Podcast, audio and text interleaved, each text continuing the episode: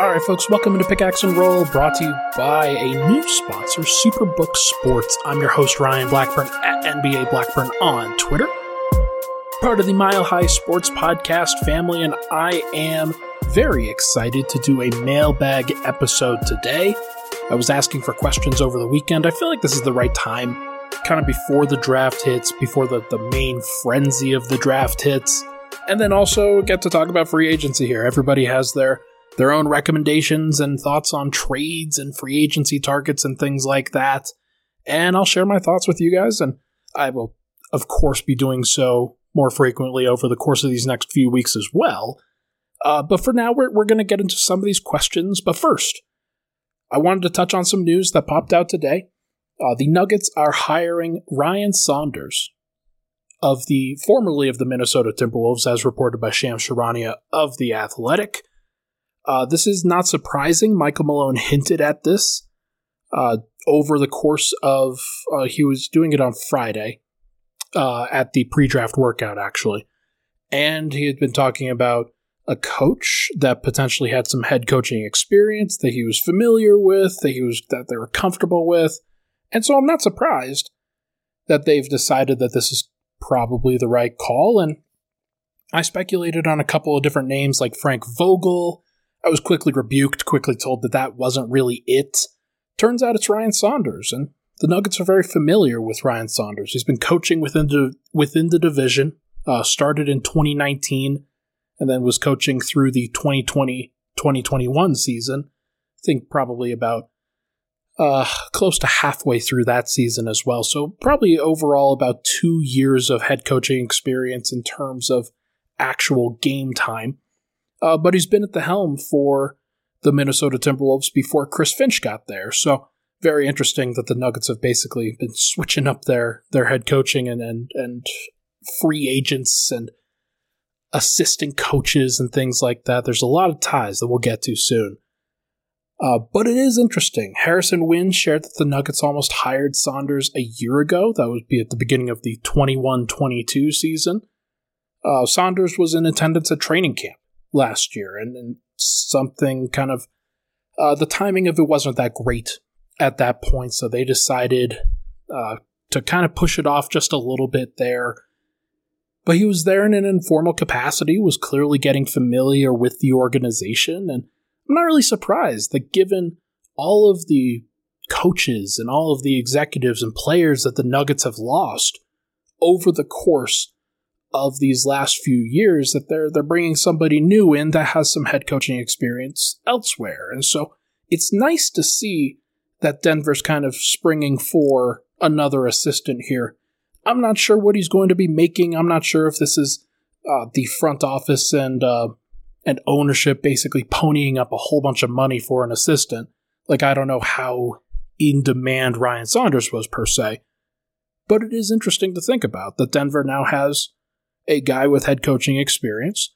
Uh, it didn't necessarily work out in Minnesota. That that's pretty clear based off of the record, but he was sort of sandbagged uh, there. There's there's uh there was got to be pretty difficult to win in Minnesota at that point, where obviously you had a, a pretty poor roster at that point. Andrew Wiggins was kind of on the outs. They ultimately traded for D'Angelo Russell kind of midway through Saunders' tenure. Karl-Anthony Towns was kind of in a bad uh, zone where he wasn't really meeting his potential quite yet. And he had, like, uh, Karl-Anthony Towns kind of figured some stuff out post bubble, post pandemic stuff. Uh, but it's pretty clear that he, he was not the level of player that Karl-Anthony Towns was then. And so you also had the rookie season of Anthony Edwards and obviously Saunders has to play him. He's the number one pick in the draft. But Edwards was not very good during the beginning of that tenure either. So, not really surprised that this happened the way that it did. But it does sound like Saunders is going to be focusing on the defense. He'll be in the third chair while David Adelman remains second chair as the offensive coordinator. And as Malone said, all the coaches do coach. So it's not like it's going to just be on Ryan Saunders to make sure that the defense is good. That'll probably be a general focus for the entire organization, and it's going to come from Malone. It's going to come from the current players on the roster. It'll come from Saunders, but it'll also come from trades and additions that they make. So we're going to see. We're going to see how it goes. I I do think that sometimes when you're a year away and then you kind of step back into a coordinator position as a head coach, sometimes that usually works out. You've seen a lot of head coaches go back to being assistants and contribute to winning teams. And I don't have any reason to believe that this wouldn't happen the same way. Although I think a lot of people were a bit confused when they saw Ryan Saunders' name.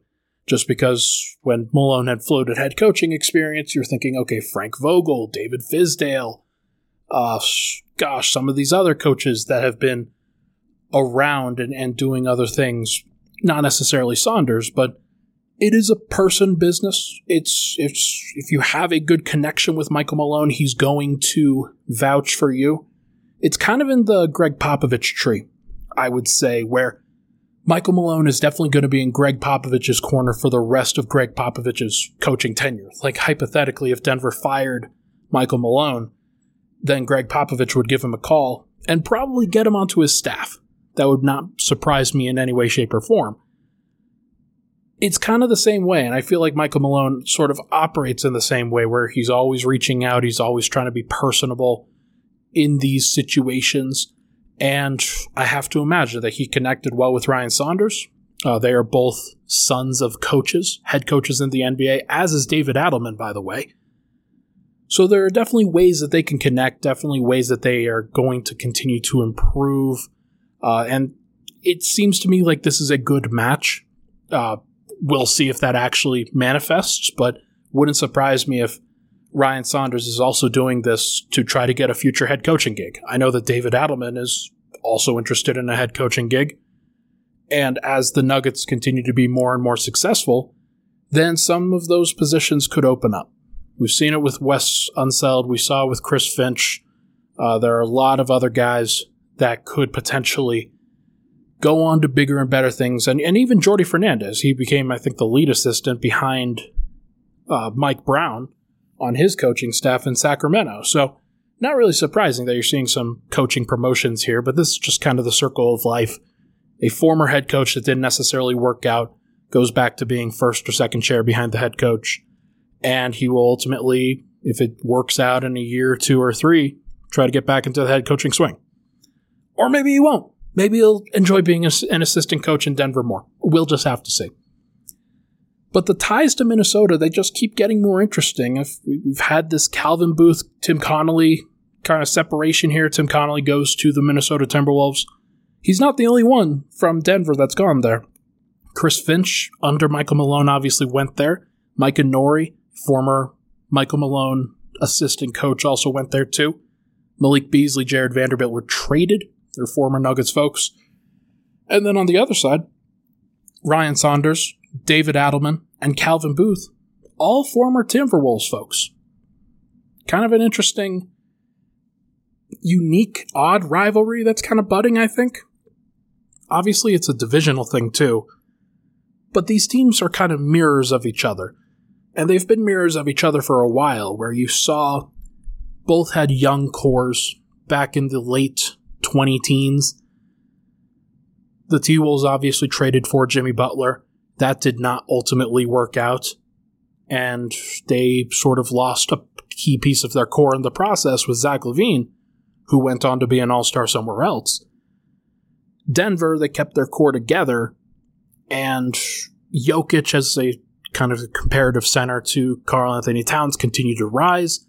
KAT had a steeper increase at the beginning, but hasn't necessarily increased in his production and his effectiveness that much ever since then.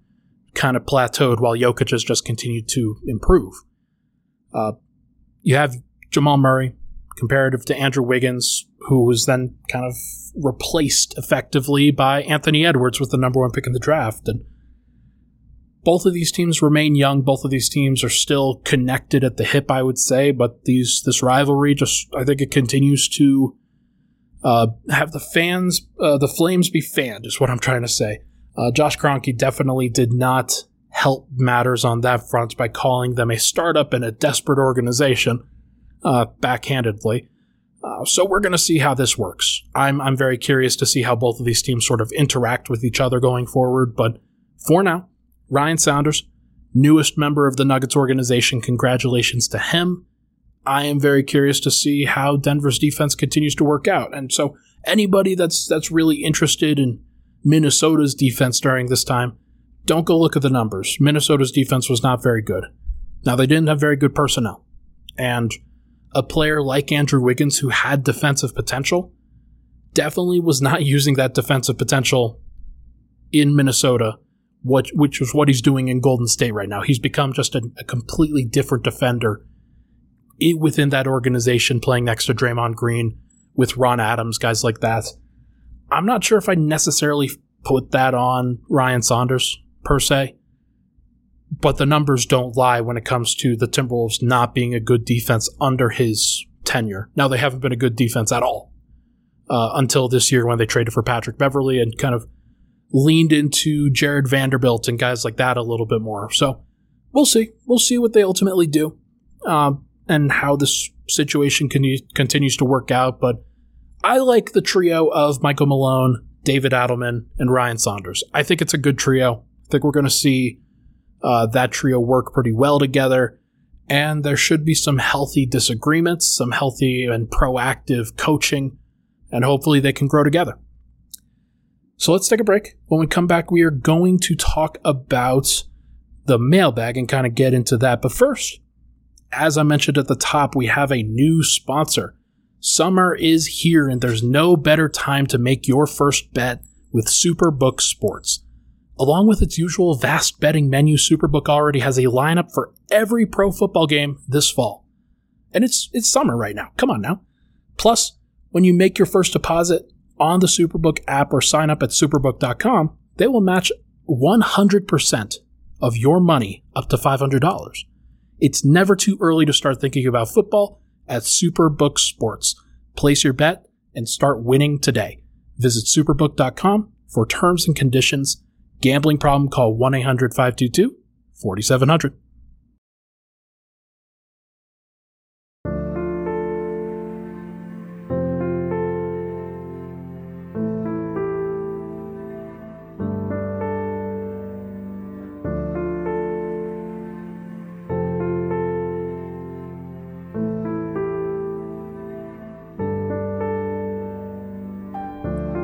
We're back. Pickaxe and Roll Ryan Blackburn here. Thank you so much, everybody, for tuning And If you can, it would be awesome if you could rate, review, and subscribe to the podcast. Five stars, Apple Podcast, Spotify, Google, wherever you get your podcasts. That would be fantastic. All right, mailbag time. I was interested in doing this. I know that uh, one of the one of the great things that I want to continue to do, even while I'm at Mile High Sports, is to continue to be interactive, continue to be uh, a part of the Nuggets community, a part of the Nuggets culture. And by doing so, uh, one of the things how I want to do it is to just continue to interact through a question and answer field. I like to do Twitter spaces. I like to do mailbags and things like that. I do mailbags on, I did them on Stiffs. I'll probably do something similar on Mile High Sports. We're just going to have to see how that schedule works out. I haven't worked out all the details yet. Uh, but I do want to continue doing these mailbags, and I, I fielded a lot of questions here. I want to try to get through as many of them as possible, try to answer as many of them as I as I can honestly. Uh, as you know, I try not to hold back. I try not to kind of shape my takes based off of what I think will happen versus what's kind of in the works. Uh, but we're just going to talk about it. First question comes from Omar. He asks Have the two most recent finals changed your opinions at all on the NBA meta game, or do you think we're still seeing fallout from COVID seasons? I think what Omar's really referring to here is can we can we see the finals and what they're representing between Milwaukee and Phoenix last year and then Golden State and Boston this year? Can we see that as the new evolution of the NBA? And I sort of think yes. I definitely think that when you're talking about what these teams have done and how they continue to progress, how they continue to evolve into the best versions of themselves. It's always been about versatility. I've always thought of the playoffs as the winner of that is going to be the team where they have the fewest number of weaknesses that can be exploited consistently. And when the Nuggets were in the bubble, they actually had this happen where you had Michael Porter Jr., you had Torrey Craig, you had Paul Millsap on the floor at the beginning of the Utah series, and the Nuggets just couldn't get any stops. On top of Jokic not necessarily being the most mobile big man in the world, uh, Michael Porter wasn't making things easier. Paul Millsap wasn't quick enough to keep to keep up in that scenario. Torrey Craig continued to play a little bit, but he was also a liability on the offensive end. So Denver actually went towards more lineups that featured MPJ at the four. They had Jerami Grant at the three, probably the most versatile two way player that they could find. And then the fifth player, outside of Murray and Jokic, it was kind of a rotating mix. Sometimes it was Monte Morris, sometimes it was Torrey Craig, sometimes it was uh, PJ Dozier. And then ultimately it became Gary Harris towards the end of that series. And that was really what made the difference is when you have guys that can't really be picked on on both sides of the floor.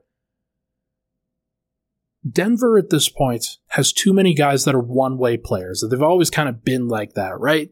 I think Murray has evolved as a defensive player so that you can't necessarily call him a, a one way player anymore, but he was at, at one point in his career. Michael Porter's still a one way player right now. Jokic has evolved into more of a two way player, but there are aspects of his game on the defensive end that I know you can be, uh, they can be exploited. What we've seen from the finals so far, the Celtics especially, Derrick White, Marcus Marcus Smart, Jaylen Brown, Jayson Tatum, Grant Williams, Robert Williams, Al Horford, all of those guys can defend. They have their own individual weaknesses as a defensive group. Like Derrick White can sometimes be switched and posted up. Al Horford has struggled to keep up with Steph Curry as the series has worn on. Robert Williams likes to play more drop, not necessarily getting up onto Steph Curry, and it's given Steph some opportunities to go off. But by and large, as long as they don't make any massive mistakes, I still think that Boston should be favored in the series because the Warriors have had to kind of resort to some heroics from Steph Curry. They haven't been able to find the ability to consistently attack the Boston Celtics defense. And so they're going to choke the life out of the, the Warriors, I think. And that's because they don't have as many weaknesses. So I think the Milwaukee Bucks were kind of the same way, especially when they went Giannis at the five last year against the Suns, the Suns couldn't really pick on any weaknesses. The weakest player was like Pat Connaughton. And that wasn't even really bad. Like Pat was pretty good switching on to Chris Paul, Devin Booker, whoever. So I do think that that's kind of the meta. Every single player that you acquire from now on has to factor in that they can't have these massive weaknesses. Because that weakness is just going to be dug into ad nauseum by whoever is the opposing team. And there's at least going to be a matchup throughout the playoffs where that player just cannot play. So you have to find e- either you kind of deal with that and save that player for the series that matter, or you don't have that player in the first place. Grover Williams asks, Who is your number one on your list for the Nuggets to draft at 21? And then he subsequently asks, What do you think is an ideal trade for OG Anunoby that the Nuggets can make that will intrigue the Raptors? I'll answer the second one first. I don't think that there's a Nuggets trade that really makes sense. Matt Moore over the at the Action Network, good friend of the program, he listed the Nuggets as a potential destination from what he's been hearing. And I'm not surprised because Denver, they want defense, and OG Anunoby is a pretty good defender. I don't think he's the best defender. I think there's an, an idealized version of him that maybe once he's playing hard and maybe consistently in a 3 and D role, that maybe he's fine. Last year, he wasn't that great of a defender from a, a consistency standpoint, but his ceiling, of course, is one of the best defenders in the NBA. So I think Denver, they could try to make a move, but what are the Raptors really going to want back that the Nuggets are going to offer? Well, they're probably going to, they, they would take an upgrade on the wing over OG because relying exclusively on Gary Trent Jr. and Scottie Barnes is probably not the best call. but Denver doesn't really have an upgrade on the wing to send them. The other thing that they'd want to have is a center. Denver's not trading them Jokic, so I, ju- I just don't see the pathway. Maybe if there's a third team that can send the Raptors a center, but I just don't I don't really see it. And as for your first question, who's number one on your list for the Nuggets to draft at 21? I think right now it's Jalen Williams from Santa Clara. I think he's the guy that if if you're looking for kind of like what I was talking about with Omar's question, if you're looking for a guy that's going to be on the playoff uh, on the playoff roster, on in the playoff rotation, maybe he's not a starter, but he's definitely a guy that has the ceiling to be in the playoff rotation, and a guy that cannot be played off the floor because he has too many strengths. Can pass it like a point guard, uh, can defend several different positions with 6'5 length, 7'2 wingspan. That's incredible. And then he has the shooting capability to space the floor as a competent 3 and D guy. So I have to imagine that he is at the top of my list right now. There are a couple of other candidates I think you could throw out there. MarJon Beauchamp is another one. Uh, I would take Wendell Moore 21, but I'm kind of maybe sliding him just a little bit. Uh, but I do think that right now it's Jalen Williams. Jordan asks if the Nuggets do end up moving Barton and or Morris, the obvious choice is to get an established guy to run the two or slash backup three. But who would be like? But who would trying to move up? Excuse me. Would trying to move up into the late lottery work out better around 13 to 16? Well, it's a good question. It obviously everything depends. It depends on what the Nuggets want. It depends on what the Nuggets believe that they can get. Uh, I would be a little bit confused if I were Denver because I just don't see a clear target right now, kind of in that 13 to 16 range that you're talking about. The closest I think you could get is Ochai Agbaji. I have him ranked 19th on my board, but there are others that have him ranked higher. Maybe the Nuggets like Johnny Davis from Wisconsin. Maybe they like Tari Eason, who's projected to go kind of that late lottery area. Uh, maybe it's Jeremy Sochan, though I kind of doubt it. He doesn't really fit what Denver wants because he's kind of an Aaron Gordon approximate, and Denver already has Aaron Gordon. So maybe it is Johnny Davis. Maybe it's AJ Griffin or Benedict Mathurin or somebody like that. Dyson Daniels. Maybe one of those guys drops and they try to trade up but they have to believe that that guy is going to be a starter. If that guy is not going to be a starter in their eyes, then there's no reason to trade up. I think that even if they're drafting at 21, they should be drafting for a guy that they believe could be a starter. Whether he will or not remains to be seen, but I do think that that is the general premise that you should be running your draft analysis around is can this guy start for my team? Now we'll see. We'll see what they ultimately do. But if they traded up, like if they traded Monte Morris and the 21st pick for matching salary and the 13th pick, and then and then selected Johnny Davis from Wisconsin, I'd be eh about it because I just don't see I don't see him being a massively impactful piece the way that some people do. But maybe I'm wrong. Maybe I'm wrong. What is next? Duder asks opinions on Jeremy Sochan's fit with the Nuggets. I, I guess I kind of uh, kind of expressed this already. Uh, Duder says he might be his favorite prospect in the draft, and I'm not really surprised by that. Duder, uh, he is definitely uh, Sohan. Sochan is definitely a an NBA draft Twitter kind of guy. He, you could see the basketball IQ, you can see the shooting efficiency. Uh, maybe not as a three point guy, but more of a uh, basketball IQ, passing, athleticism, defensive switchability kind of guy. There are some of these players that sort of evolve. Like Brandon Clarke is kind of the the pre evolution of this, where maybe not necessarily as defensively impactful, maybe not necessarily as good of a passer. But a lot of people like Brandon Clarke, and Brandon Clarke proved to be a very helpful player for the Memphis Grizzlies, helping them get past the Minnesota Timberwolves in the first round. So there are definitely some options here. Definitely some guys that I think Denver could get, but I don't think that Sochan's fit with the Nuggets is very good. He seems like a guy that would be a good replacement for Aaron Gordon down the line. But do you trade up for that guy? Jeremy Sochan's going to probably go in the lottery, late lotto. Maybe latest is probably like 16. I cannot imagine for the life of me why Denver would trade up for somebody that they believe is not going to play major minutes until Aaron Gordon's probably out. Because Jeremy Sochan's fit with Michael Porter is really good.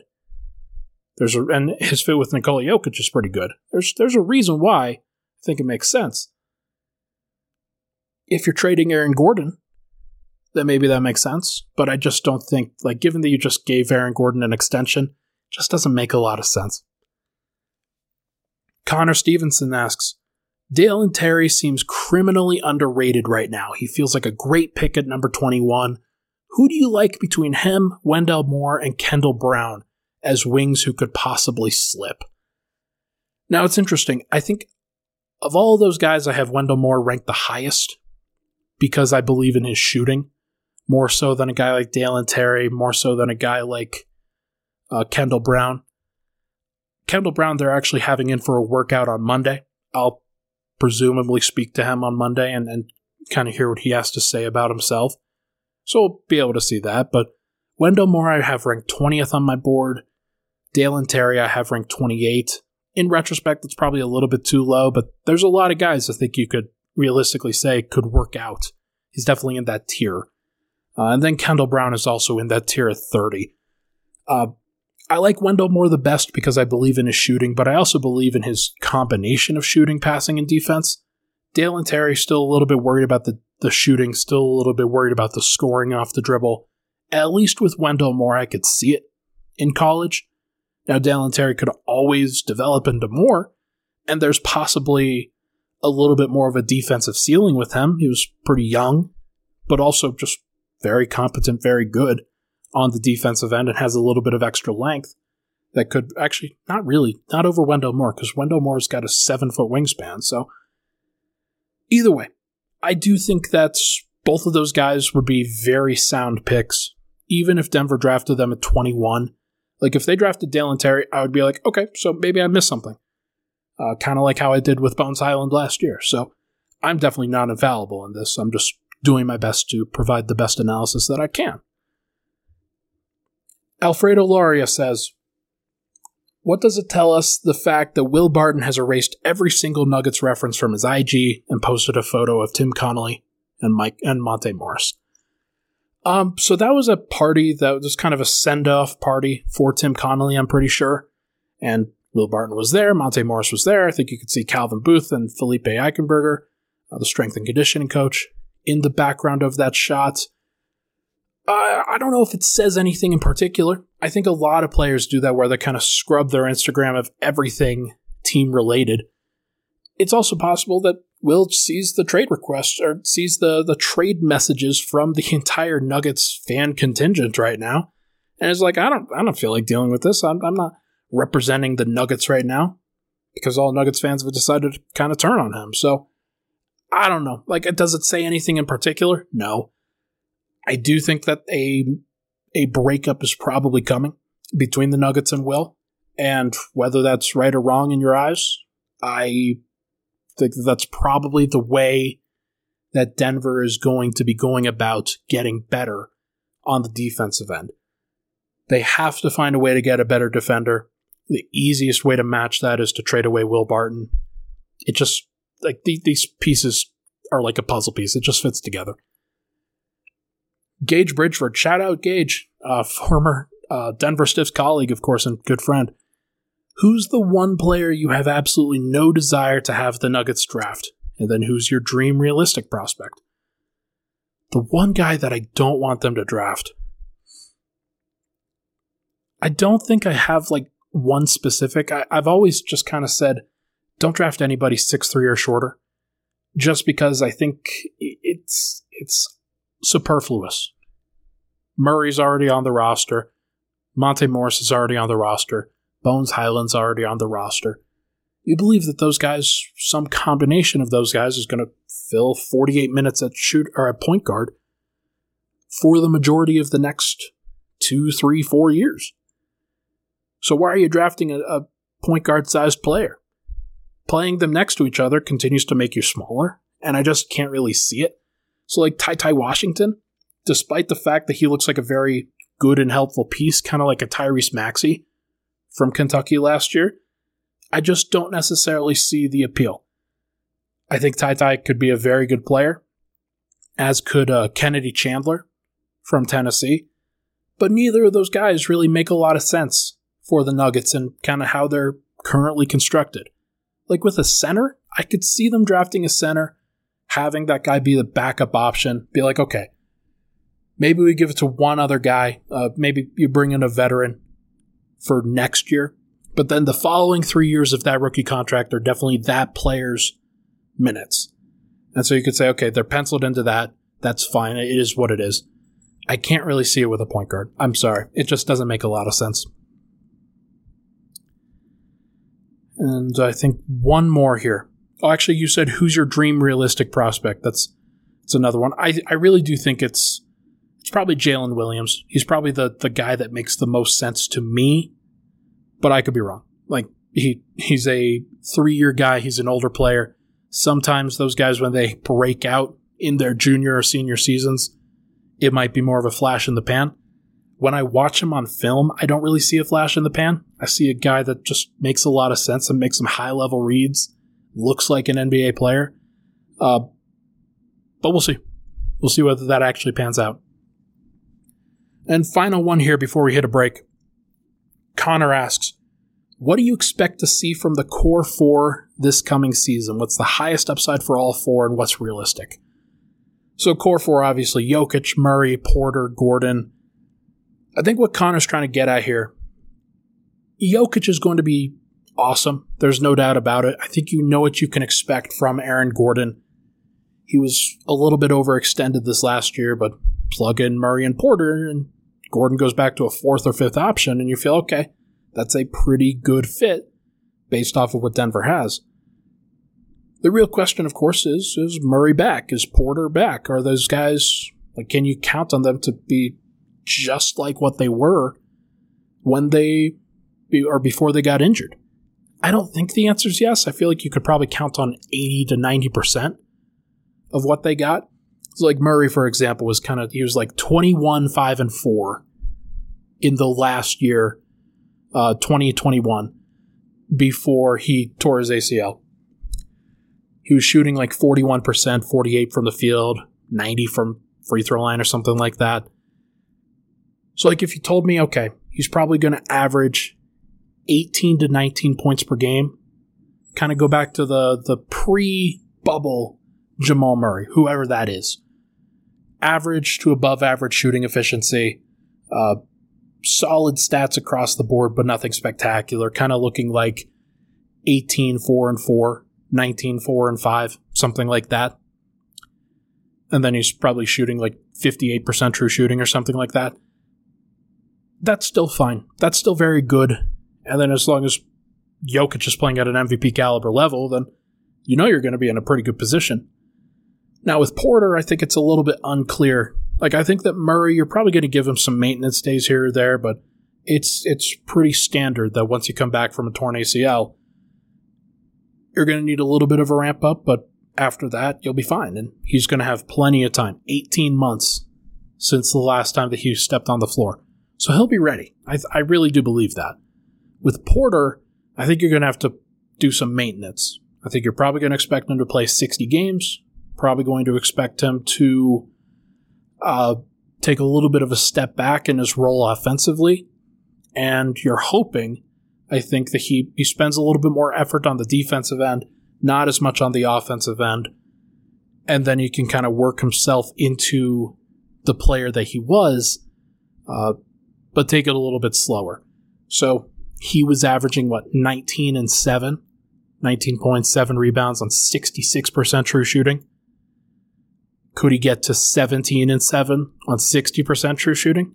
Yeah, probably. I, I do think that that's reasonable. Maybe it's more like 17 and 6 uh, with Gordon kind of in place and Jokic having a, a massive rebounding bump lately. Uh, but I do think that it is possible that he's averaging like 17. Murray's averaging 18 to 19. And Jokic is still averaging like 25 to 28 points a game. If that's the case, Denver's going to be freaking fine. They're going to be okay. And you said, what's the highest upside for all four? That they're all healthy and clicking and fitting together next to whichever shooting guard is on the floor. Jokic has his 40 point games on occasion. Murray has a 40 to 45 point game in the playoffs on the way to a conference finals. And then Porter has some Klay Thompson moments in him where he just, and, and honestly, he had some of those last year against Portland in the playoffs. I do think that he could get back to that. You give him, or you, you have, you put the ball in Murray's hands, for example. Teams can't sag off of him a little bit the way that they did with Monte Morris or Will Barton or Facu Campazzo or Austin Rivers. You got to get out there on Jamal Murray. Uh, so I do think that Porter could definitely take advantage of that. Maybe he has a 30 spot in him in a key game six or a key game seven. And the ceiling, of course, is championship. Like those four players, as long as they're healthy, ceiling is championship. Full stop. What's realistic? Probably a conference final. And probably even before that, conference semifinal is probably more realistic, but the ceiling is clearly a championship. Let's take a break. When we come back, we are going to get into part two of this mailbag. Lots of questions still to come. We'll be right back.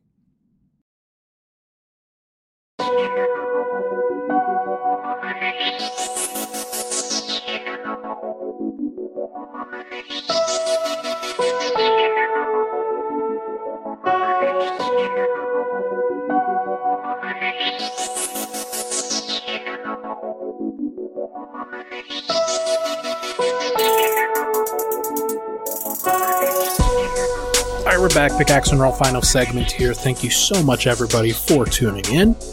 Uh, going to continue to up the number of podcasts over the course of next week. I think as we as we get into NBA draft week, I'll definitely do some more, do some more shows, and the week after that, of course, is going to be crazy. I'm going to probably do five or six shows that week, as much as I possibly can. Uh, but I do have to cover everything on Mile High Sports too, so going to have to balance that, of course. But should be a lot of fun. I'm hoping to get a guest on to talk draft over the course of this week, and we'll just kind of play that by ear. But for now, let's go back to the mailbag, see how things are going. Harry Leland, he asks, how many of our current players will return for the active roster in game one? Interesting question, because Denver currently has eight players under contract for next season. They've got another two that have player options in Jeff Green and JaMychal Green.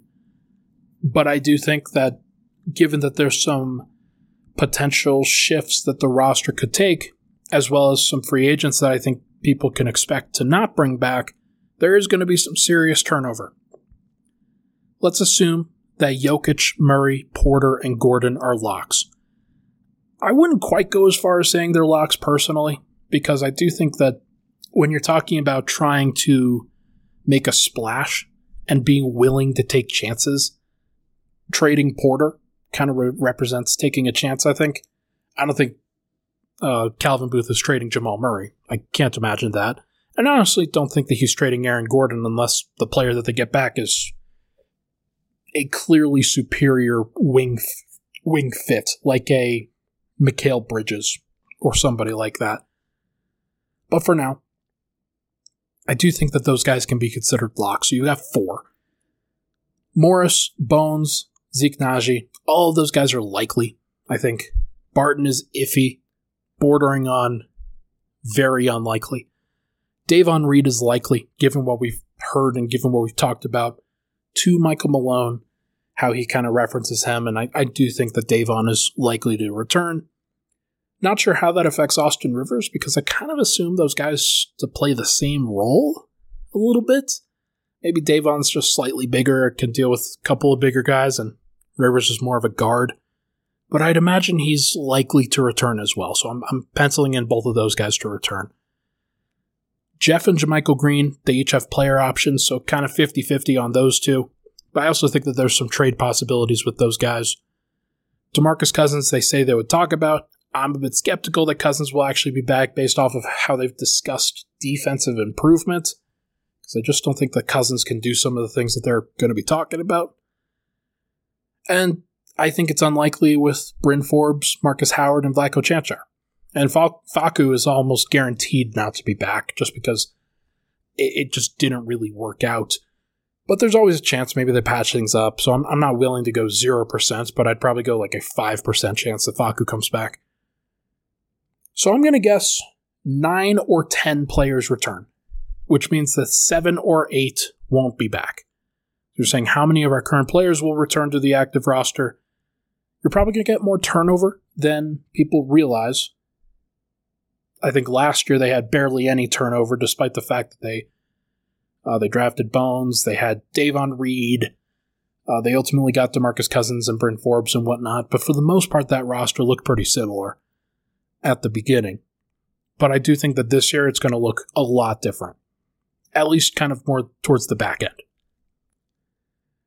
Kujel12, uh, he asks, I'd love to hear you talk about how you would solve the Nuggets' problems replacing Will Barton at the number two with a 3 and D defender and finding a wing defender to, to supplement MPJ when you need better defensive coverage. Who would you target if you were Calvin Booth? Well, it's tough. I've done some of these podcasts before. I've, I've mentioned some of the possibilities. Lu Dort is one of the possibilities. Kentavious Caldwell Pope, Josh Hart. Uh, I've spoken about Justin Holiday in the past. He seems like a player that maybe could fit in the future, uh, given that uh, he's on Sacramento right now and they have their own things to worry about there. Uh, but I do think that like Gary Payton II is one name. Bruce Brown is another name if you're trying to get creative. Matisse Thybulle is interesting. Definitely not likely. If you're going bigger, Malcolm Brogdon, DeJounte Murray, guys like that. I don't think that those are likely. I've kind of talked about Dillon Brooks in the past as like what I think is the most likely player based off of where he's at with the Memphis Grizzlies, based off of where the Nuggets are at with Will Barton. Kind of seems like both of those teams could use a flip flop. But maybe that's not true. Maybe maybe it's not. Like I do think that Dillon Brooks would be a good fit in Denver as kind of a fourth or fifth option taking fewer shots and focusing on the more role player stuff. But we'll see. We'll see what they ultimately do. Um, I do think that finding a wing defender to supplement MPJ is a good idea. And then figuring out that starting two guard is obviously the biggest thing for Denver this year. Uh, I don't know who it's going to be. I'd be lying if I told you I did. Uh, but I do think that it, Kentavious Caldwell Pope is probably the most realistic from that perspective. But Dillon Brooks is somebody that I would circle. Dark Cast, Dark Cast, excuse me. He says rank the following players from the most realistic to least realistic additions. And he listed 12 guys, so I'm going to run through them real quick. DeJounte, KCP, Justin Holiday, Gary Payton, PJ Dozier, Gary Harris, Landry Shamet, Otto Porter, OG, Derrick White, Malcolm Brogdon, and Derrick Jones Jr. Okay. Most realistic is probably the returns of the former players Gary Harris, PJ Dozier. I think those are probably the most realistic guys. Next is probably KCP, as I mentioned, just because he's an expiring contract for a rebuilding team with the Washington Wizards. They don't necessarily need him. He Plays the same position as Bradley Beal. Not necessarily sure what they need, what they would want in that situation. Like, for example, I doubt that they would want Will Barton. I think they'd probably prefer Monte Morris. And if that's the case, how do you work that if you're Denver? Do you just go ahead and trade Monte Morris? I doubt it. So it, things get a little bit more confusing there. But I do think that that's probably where you're at. So right now it's uh, Gary Harris, PJ Dozier, KCP. Um, realistic, most realistic, probably Justin Holiday. That makes sense. After him, uh, yeah, after him, let's go Gary Payton. After him, Otto Porter. After him, Derrick Jones Jr. Actually, Derrick Jones is honestly probably a little bit higher. Let's say he's ahead of both Gary Payton and uh, Otto Porter. Sorry, it's it's hard to read this. Um, it's also a lot of names. Landry Shamet's after that is kind of a trade option. I, I think he's pretty low on the list. Uh, OG is pretty low on the list. Derrick White's pretty low on the list. Malcolm Brogdon is pretty low on the list, although he's probably higher than, let's say, a Derrick White, because I do think that Brogdon could be on the move. And then DeJounte Murray's last. He's a star, not necessarily thinking about him actually moving. Abdi, he asks, thoughts on the following trade? And this was this was talked about. I think this was an article that he pulled from on NBC Philly, from what I understand.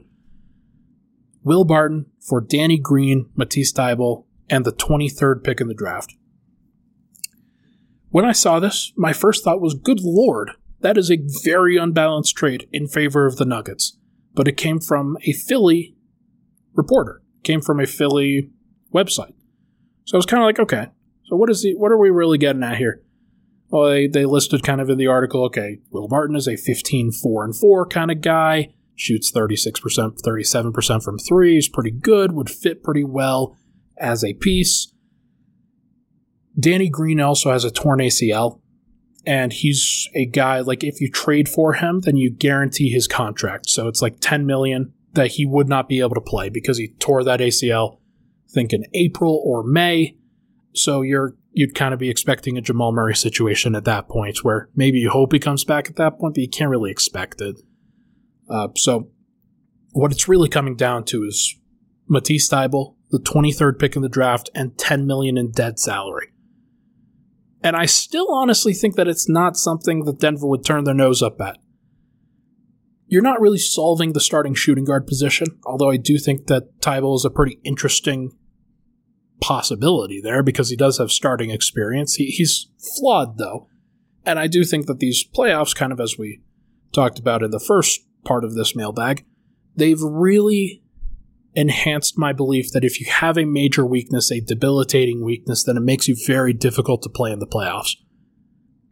Now, if there was a team that Matisse Thybulle could play for and still be on the court as a complete offensive liability, it would be the Denver Nuggets with Murray, with Porter, with Jokic. Like, there are no other teams other than maybe the Brooklyn Nets where he's like with Kyrie, James Harden, and Kevin Durant on the floor at the same time. And then they have like Jeff Green back in the day. Uh, but yeah, like Thybulle would fit in those situations. But so he would fit in Denver. He'd be a pretty interesting option. And if you're looking for wing defense, look no further than Thybulle because there are very few options that you could get for that price. I would probably do the steal if I were Denver, like personally. I doubt that Philly would do this deal. I think they have their sights set a little bit higher. But they also kind of have to think about next year how Thybulle didn't necessarily pan out, how uh, James Harden is going to need some bolstering in terms of playmaking on ball, but they also need somebody who can operate off ball, which is something that Will Barton can do. So we'll see. Like, if it was Matisse Thybulle in the 23rd pick in the draft, like, I would do that if I were Denver because I think that there are things that you can do to stay relatively cheap, relatively affordable, and still be okay. Depressed Nuggets fan asks, do you think Monte will be on the roster next year? I feel like he's one of our best trade assets, and combining his deal with Barton's makes matching salary for a big contract easier or gives us another contract to swap for a rotational player. Now, let me just say this. He is a great trade asset. I think a lot of teams would they would definitely clamor at the idea of having 25 high caliber backup point guard minutes. 20 to 25 minutes, or you know you're going to get one of the better, uh, one of the best, honestly, backup point guards in the entire league. That is a luxury that most teams would hope for. It's a luxury that the Nuggets have enjoyed for a while until this year, where you see him go into the starting unit and then Denver had to really mess with their backup point guard position for a lot of the, the residual time. It is a great asset. It's a great trade asset. And Denver, with Bones, with Jamal coming back, you can kind of expect that they have some potential possibilities there and could maybe stand to lose Monte. It would suck. Monte's been around since 2017. It's been a very important piece of what the Nuggets have done. He's very foundational to what their culture is. People call him Mr. Nugget for a reason. But if Calvin Booth thinks that the Nuggets are going to get better and they have a better chance to win a title if they move Monte Morris, then they will. Like, no questions asked. Hypothetically, we talked about Malcolm Brogdon in one of the last questions. If the asking price for Indiana was Monte Morris, Will Barton, and the 21st pick in the draft for Malcolm Brogdon, I think Denver does that in a heartbeat because they know that you get somebody back like that and it changes everything. It changes what you can do realistically. So I'm not surprised that even though, and, and Matt Moore also reported this, that other teams are talking about Monte and Will as being potentially available. So I'm not surprised. I'm not surprised that this is a possibility that Denver could have. Rhea Rajic asks, would it be smart to trade Monte? Oh wait, no. Wait, did I ask that? Oh no, here's a diff- this is a different question. Would it be smart to trade Monte, the only true point guard on the team? What if Murray and or Bones gets injured? A twisted ankle or a sore knee could keep a player out for a few weeks, which leaves Denver without a primary playmaker for the bench. Uh, this is this is the right thing. This is the right idea. Why trade a massive strength if it opens up the potential to have a major weakness? Bones wasn't the most durable player. He's also still 175, 180 pounds, and he has the potential to sustain an injury or just maybe slams to the floor a little bit too hard and he's out for a little bit. Maybe breaks a bone or something. I don't know. Jamal Murray coming off of a torn ACL, that's a tough thing. You don't necessarily want to have him play 82 freaking games. You would like to play him, I don't know, 65, 70, give him some good maintenance throughout the season. That obviously leaves Bones to step up and potentially be a starter at those situations. But imagine if you had Monte. Then he's starting in those situations. You have Bones, and you still feel pretty good about what the team's going to look like. I do think, though, the more that I think about it, the more that I think about the playoffs, how difficult teams, like how, how clearly it was that Klay Thompson went off a lot because Monte and Barton were guarding him and because Denver couldn't really keep up on the perimeter with their system. Barton was a big part of that, but so was Monte. Monte couldn't really step up to him in the mid range, and he couldn't really step up to him at the three point line because he had to cover so much ground to get out there. And the contested 6 1 is a little bit different than a shooting guard that's like six six contesting. So I do think that it wouldn't necessarily be smart to trade Monte but it might be a necessary evil. They might have to take that chance. And maybe part of what they do during this process is they sign a third point guard that they trust, a DJ Augustin type, somebody that they believe could be realistically helpful in those situations. Maybe it's Facu. I've, I've thought about that. I sort of had nightmares about it because of my mentions. Uh, but I do think that there's a possibility that maybe if they trade Monte, then they decide that the best guy that they can bring back is Facu Campazzo.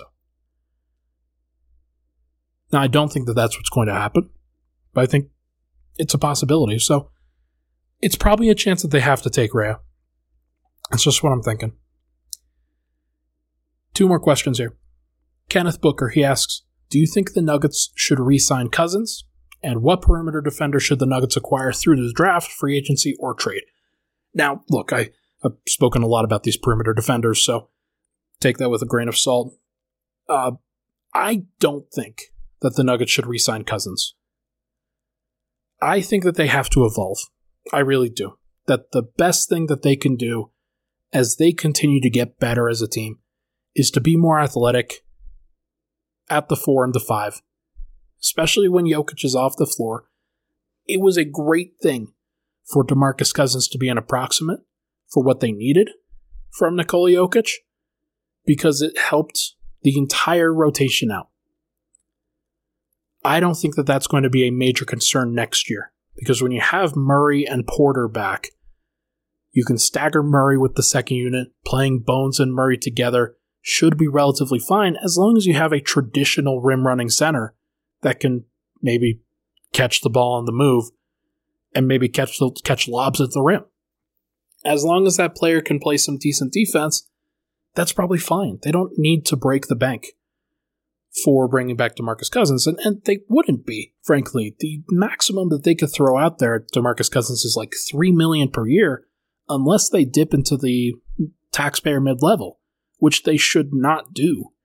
They should be saving that money to solidify the wing position. So I just have to imagine that Cousins is probably not the guy. Now, if he was brought back, then I wouldn't complain. Like you saw the success that Denver had, that their their second unit enjoyed while he was on the team. He was definitely more helpful than he was hurtful in the end, and that was great. Do I think that that's what they should be banking on for next year too, and the year after, and things like that? I, I don't know. Like, I, I think that they should be trying to get more athletic. I think they should be trying to get more defensive because that's just kind of where things are trending. There is going to be a matchup in the playoffs. It wasn't last year, or it wasn't this year versus Golden State because they were throwing everything else at Jokic.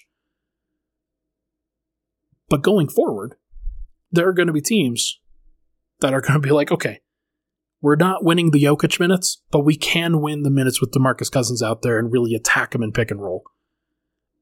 I don't think that they can stand to have that going forward. And finally, Diakota asks, Ryan, what's your big move that Denver makes this offseason? Oh, I don't know why I keep coming back to Dillon Brooks. I don't. Like, honestly, Memphis doesn't need to make that move. They don't need to make a trade. But I kind of feel like they're going to want to make a splash. And I don't know who it's going to be. I don't know whether it's going to be Monte. I Don't know whether it's going to be Will. But if I were a betting man, I think Dillon Brooks is the guy that I'd put some money on. Like I'd put money on other guys too. Kentavious Caldwell Pope being one, Dillon Brooks being one. I don't think OG is going to happen. I don't think Malcolm Brogdon's going to happen. Maybe there's another player that opens up. Maybe there's another option that opens up for Denver in the future. But right now, I just don't really see what it is. Maybe it's Andrew Wiggins, by the way. Maybe the Warriors decide, hey, we loved what Andrew Wiggins gave us this year, but he's making 30 million. Uh, we would prefer to default to uh, Jonathan Kuminga and Moses Moody going forward, and bringing back Otto Porter and Gary Payton in that uh, in those potential options. Now, maybe they can't do that, but I just don't think. Like, I, I do think that Dillon Brooks is probably it's the it's the equivalent of whatever that is. It's not going to make everybody super happy. There are going to be flaws with whoever they acquire. There is no perfect perfect fifth option unless another team is willing to like if, if it's Malcolm Brogdon, he would be a perfect fifth guy to add to the rotation, to add to that starting group because he could take some pressure off of everybody involved. I don't think that that's going to happen. So I'm going to go a step lower, maybe two or three steps lower, depending on how you think of Dillon Brooks. I think that's a very fair, reasonable option for Denver. Which is why it probably won't happen. They'll probably do something even crazier. But either way, that is going to do for this episode of Pickaxe and Roll, brought to you now by Superbook Sports. Thank you so much, everybody, for tuning in. Appreciate all the love and support as always. I will be back on Wednesday. Probably going to talk to a draft expert on that day. Keep that on the docket. Should be very interesting as the draft comes ever closer. Thank you so much, everybody, for tuning in. Talk to you guys on Wednesday.